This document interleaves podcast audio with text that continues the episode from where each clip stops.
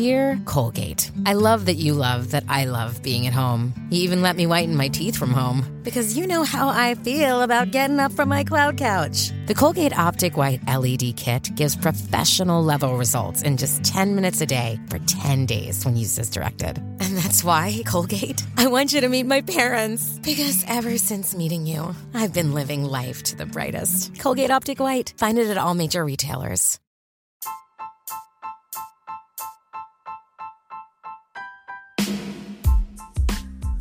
Hey there, welcome to The Tint. I'm your host, Scott Fellman, and it's time for another foray into the world of aquariums from a slightly different perspective. Yeah, it's been a while. And yeah, I'm sort of getting back into the whole game from a, I don't know, a long overdue sort of self imposed uh, aquarium industry sabbatical. And I'm looking at things a little bit more objectively than I did before. Well, I was always pretty objective, but it became increasingly challenging for me to keep it that way after seeing how the hobby seems to be I don't know, coalescing around aesthetics and superficial things above almost all else when talking about natural aquarium systems. And it it's really obvious when you step away like I did and sort of explore social media from afar. Like we have these ideas out there, yet the hobby in its most popular form is embracing this really superficial approach to representing nature in our tanks. And I say nature in air quotes during my little time away, I've had a lot of discussions with all sorts of fellow hobbyists about how we approach the creation of our aquariums. And it was pretty enlightening to interact with people from different hobby specialties, not only, you know, to understand their POV, but to see some common threads in our philosophies and our approaches. And one of the topics which kept coming up during and after conversations was thinking on a deeper level about how to more faithfully replicate the natural habitats of many of the fishes that we love so much. And I'm talking about this from the function aspect, not simply creating cool looking tanks.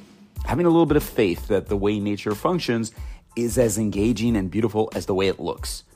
And of course, the idea that there's all sorts of interesting influences on these natural habitats created by the surrounding terrestrial environment and the microbial associations which occur in the substrates, the leaves, the wood, and other materials which comprise them is a big part of it. The relationship between terrestrial habitats and the aquatic environment is just becoming increasingly apparent, particularly in areas in which blackwater habitats are found, for example, and the, the lack of suspended sediments, which create a so called nutrient poor condition in these aquatic habitats, doesn't do much to facilitate in situ production of aquatic food sources. Rather, it places the emphasis on external factors. There's your good example of land uh, and uh, of course, what is the external factor? Land. So the terrestrial environment influencing the aquatic environment. Think about that just for a second. So many blackwater systems are simply too poor in nutrients to offer alternative food sources to fishes. Yet there's tons of fishes, right? So the importance of the relationship between the fishes and their surrounding terrestrial habitat, i.e., the forests or meadows which are inundated seasonally, is therefore really obvious. That likely explains the significant amount of insects and other terrestrial food sources that ichthyolo- ichthyologists find during gut content analysis of many fishes found in these habitats. As a side note, if you're ever interested in how your fishes really live, the ecology of your fishes, one of the most interesting ways to learn about that is to look in the uh, ichthyological descriptions of your fishes or go on FishBase or whatever and look at the gut content analysis. Look at what they eat. Uh, in type papers on the fishes, you'll often find a whole section on that, and it's really fascinating. It gives you an idea of what's found in that environment, what really the environment is like. As we've hinted on previously, the availability of food at different times of the year in natural ecosystems also contributes to the composition of the fish community, which does vary from season to season based on the relative abundance of these resources. It's another example of the unique interdependencies between land and water. And want another one? How about when trees fall? We've talked about this many times over the years.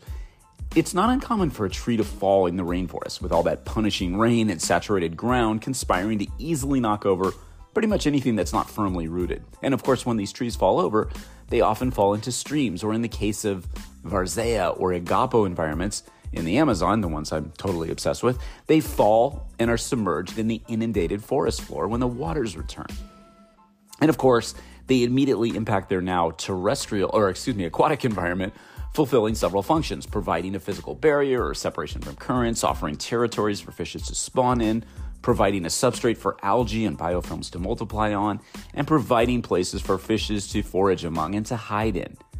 An entire community of aquatic life forms uses the fallen tree for all sorts of purposes, and the tree trunks and the parts will last for many years, fulfilling this vital role in the aquatic ecosystems that they now reside in every time the waters return.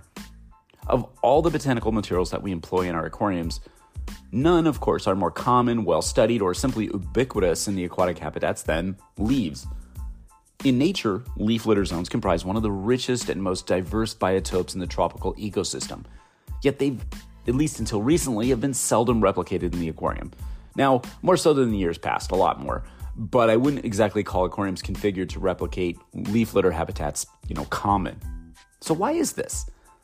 I think it's been due, in a large part, to the lack of a real understanding about what this biotope is all about, not to mention the understanding of the practicality of creating one in the aquarium.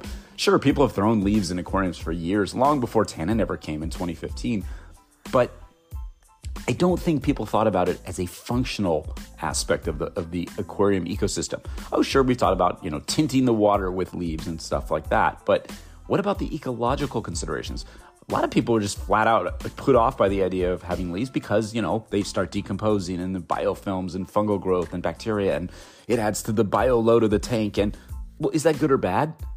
It's important to understand that a leaf litter bed in nature, or the aquarium for that matter, is a rich ecosystem. It provides food and shelter to a really diverse community of organisms ranging from fungi to bacterial biofilms.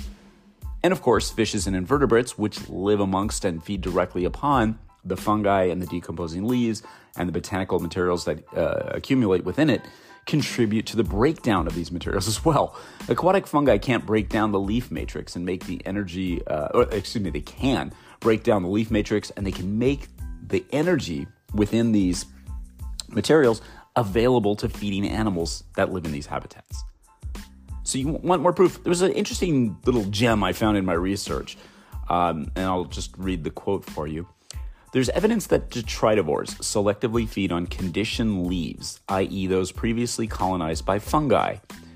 Fungi can alter the food quality and palatability of leaf detritus, affecting shredder growth rates. Shredders are those animals that, that tear apart leaves uh, and eat them. Animals that feed on a diet rich in fungi have a higher growth rates and fecundity than those fed on poorly colonized leaves. Some shredders prefer to feed on leaves that are colonized by fungi, whereas others consume fungal mycelium, that's the little hairs, selectively. So, in other words, uh, conditioned leaves in this context are those which have been previously colonized by fungi. So they make that energy within the leaves and the botanical materials available to higher organisms like fishes and invertebrates. So all these animals that feed on this stuff are utilizing the food source that they're the energy that's locked up within these materials. It's now it's easy in the aquarium to get scared by this stuff. It looks like it looks bad, right? Surprisingly, it's even easier though to exploit it as a food source for your animals. This is a huge point that we can't emphasize enough. Sure, outside of maybe some people that keep shrimp and maybe a few uh, intrepid fish breeders that uh, sort of are starting to come around to the idea of uh, you know decomposing leaves and stuff like that, it's been largely ignored. Uh, again, here's another interesting excerpt from an academic paper on Amazonian blackwater leaf litter communities by biologist Peter Allen Henderson, one of my personal heroes in this little genre. And it provides some context for those of us considering replicating these communities, these leaf litter communities, in our tanks. He says life within the leaf litter is not a crowded, chaotic scramble for space and food. Each species occupies a subregion defined by physical variables such as flow and oxygen content, water depth, litter depth, and particle size. This subtle division of space is the key to understanding the maintenance of diversity. While subdivision of time is also evident with, for example, gymnotids, that are knife fishes, hunting by night and cichlids hunting by day, this is only possible when each species has its space within which to hide. So, in other words, leaf litter beds facilitate and accommodate really diverse populations of fishes, and we should consider this when creating and or stocking our botanical method aquarium systems. It's not just about the look. Now, again, talking more about leaf litter, some litter beds you know, form in what stream ecologists call meanders, which are little stream structures that form when moving water in a stream erodes the outer banks and widens its what's called the valley, and the inner part of the river has less energy and deposits silt, or in our instances, leaves in that area. So there's a whole fascinating science to river and stream structure, and with so many implications for understanding how these structures and mechanisms affect fish population, occurrence, behavior, and ecology, it's well worth studying for aquarium interpretation. We haven't been doing that for years.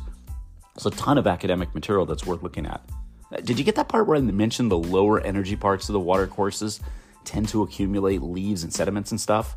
Well, it's logical, right? It, it's also interesting because, as we know, fishes and their food items tend to aggregate in these areas, and embracing the theme of a litter or botanical bed or even wood placement in the context of a stream structure in the aquarium is kind of cool, kind of pioneering, right? Incorporating leaf litter in our aquariums opens up all sorts of possibilities for interesting experiments, ranging from community displays to fry rearing systems. I mean, you can go with just a few leaves in your tank, or you can really go crazy with a deep bed of leaf litter in your tank. It's wide open for experimentation. Well, how do you create one? Well, it's not particularly complicated, right? Simply add a selection of prepared leaves of your choice to your aquarium. Done. I mean, simple. In a brand new tank devoid of fishes, you can add as many as you want all at once. In an established populated tank, you got to build this up, you know, slowly and, and, and gradually over the course of several weeks, monitoring the environmental impacts regularly to gauge for yourself any issues which may arise along the way. It's common sense, right? How many leaves, what kind, and how often to add them is a topic that's open for discussion and debate, really. I periodically sort of ponder and discuss the idea of creating a really deep leaf litter bed in my aquarium to more accurately replicate some of the litter beds found in South America, Asia, Africa, and elsewhere. By deep, though, I'm talking about six inches to 12 inches. That's about 15 to 30 centimeters. Yeah, there are deeper leaf litter beds in these areas, several feet, for example, or meters. But for practical aquarium display purposes, I, I suppose the rational upper limit is more like the 12 inch or 30 centimeter range, or, or is it? I mean, maybe you can go as deep as you want. We simply don't know right now. No one's really experimenting with this at the moment. As a hobby, we're too caught up in the look, right? Okay, back to the function thing again. In these types of habitats, fishes and other organisms, you know, that are present and their processes also create not only the basis of a food web, but the development of an entire community of codependent organisms which work together to process nutrients and support life forms all along the chain. This is really cool fundamental stuff. We don't talk about this a lot in the context of aquariums. When we encourage rather than remove these organisms when they appear, i.e., oh, fungi, get the siphon, get the shit out, when we when we let it go and grow, we're actually helping perpetuate these processes. I can't stress how important it is to let these various organisms multiply. And I'm not just talking about talking the talk and like, oh yeah, I've got leaf litter in my tank. Let that shit decompose. Let it accumulate the biofilms, the fungal growths. Let it break down in your tank. And we need to rethink our relationship with leaf litter, with detritus, with decomposing botanical materials, and sediments in our tanks. Yeah, I'm asking you not only to leave them be, but to encourage their accumulation, to foster the development and the prosperity of the organisms which work them. It's a fundamental mental shift, one of many we've asked you to do over the years. Once again, I have to at least ask the rather long question Are these things, you know, detritus and decomposing leaves, etc., really problematic for an otherwise well managed aquarium, optimized to take advantage of their presence? Or do they constitute an essential component of a closed aquatic ecosystem, one which can actually provide some benefits, i.e., supplemental nutrition, for the resident fishes and the community of life forms which support them? Okay, what a question, right? The beauty of this is that we're all able to answer it. Blurring the lines, as we like to say here, between nature and the aquarium, at the very least from an aesthetic sense, and most important from a functional sense, provides, you know, proves just how far we've come as hobbyists, how damn good you guys are at what you do and how much more we can do when we turn to nature as an inspiration and embrace it for what it is. I'm not telling you to totally turn your back on the modern popular, you know, aquascaping scene to disregard or dismiss all that brilliant work being done by aquascapers around the world, you know, to develop some sense of superiority or snobbery and conclude that everyone who loves this stuff is a sheep. No, no, no, not at all. Look, I'm simply the guy who's passing along the gentle reminder from nature that we have this great source of inspiration that really fricking works. It's worked for millennia. Rejoice in the fact that nature offers this endless variety of beauty, abundance, and challenge, and it's all there free for us to interpret as we like. It's not all perfect rule of thirds, you know, designer rocks or flawless layouts, stuff like that. Some of us just happen to like things a bit more, I don't know, natural than others. Yeah, blur the lines. And part and parcel of this philosophy is the practice of evolving your aquarium in ways that you may not have even really envisioned initially. Cutting yourself a little bit of slack. Huh? What do you mean by this, Fellman? Well, okay, let's say you're kind of over your Southeast Asian, you know, cryptocoryne biotope and you're ready to head out to South America. So rather than tearing up the entire tank, removing all the plants, the hardscape, the leaves, and the botanicals, and the substrate, you opt to remove, say, only the plants and perhaps the driftwood and maybe some rocks from the tank, exchange a good quantity of the water, stuff like that. You leave the botanicals and the substrate layer intact and you move on from there. Ooh, crazy, you're a fucking rebel, Fellman. No, no, no, I know, this isn't exactly earth shattering. But in the world of botanical method aquariums, the idea of leaving the substrate and the leaf litter botanical bed intact as you remodel isn't exactly a crazy one. It's not a stretch. And conceptually, it sort of replicates what occurs in nature, doesn't it? A bit different from the popular, you know, Instagram aquascaping approach of I'm done with this tank, let's tear it apart and start with an empty glass box, you know. Most underwater habitats emerge, accumulate, populate, evolve, and change, like constantly. Yeah, think about that for just a second. As we almost constantly discuss here, habitats like flooded forests, meadows, vernal pools, igarapé, and swollen streams tend to encompass terrestrial habitats or go through phases where they are terrestrial habitats for a good part of the year. Or perhaps they're different types of aquatic habitats at different times of the year. In these wild habitats, the leaves, the branches, the soils, and the other botanical materials remain in place or are added to by dynamic seasonal processes like current, weather, or cyclical leaf drop from trees. For the most part, the soil, the branches, and a fair amount of the more durable seed pods and stuff like that remain present during both phases. The formerly terrestrial environment is now transformed into this earthy, twisted, incredibly rich, complex habitat, aquatic habitat, mind you, which fishes have evolved over eons to live in and utilize for food, protection, and complex protected spawning areas. I can't stress enough how insanely cool and important it is to recognize this dynamic and its impact on fishes. I can't stress how important it is to go beyond just the look of, of the aquarium and think about how our systems work as ecosystems I know we've talked about this stuff endlessly here, but each time I think about this and play with this idea, my mind goes crazy with inspiration. You talk about what we drove, what sort of drove me to take a little break from the hobby. It was this disgusting to me, this disgusting excess of superficiality that I saw going on. All these kind of ridiculous tanks that were so called natural and, you know, appropriating terms and, and ideas, but not pulling them off uh, in a natural way and passing that along as the cutting edge of aquarium hobby, you know, husbandry or whatever, that really got to me.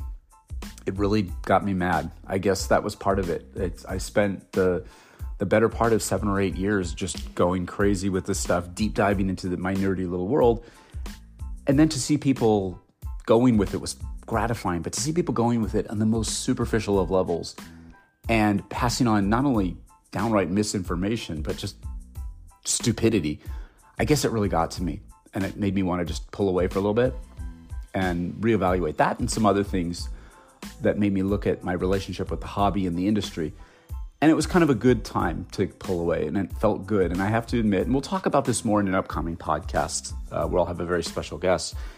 Sometimes you have to take that mental d- detachment when you're so deeply involved. I've been in this hobby for a lifetime. I didn't pull away from the hobby. I pulled away from my social aspect of the hobby, and that was interesting. And looked at my relationship with both the business and the hobby itself. And upon evaluating it, I realized that the things that I love, I still really, really love, and I always will. And it makes me really excited to know that you can take a little break now and then, step back, look at things, and then get right back at it. I, have got a lot of people whose minds I need to change on some things, a lot of people we still need to educate on our wacky ideas, and a lot of people to get excited. It's a really, really big world out there in nature. There's a lot to inspire and a whole lot more to replicate out there. So why don't you just stay with me on the rest of this journey? It'll be a lot of fun. It's good to be back. Stay inspired, stay passionate, stay curious, stay committed, and always stay wet. Until next time, this is Scott Fellman from Tannin Aquatics. Thanks for spending part of your day with me, and I look forward to seeing you on the next installment of The Tint.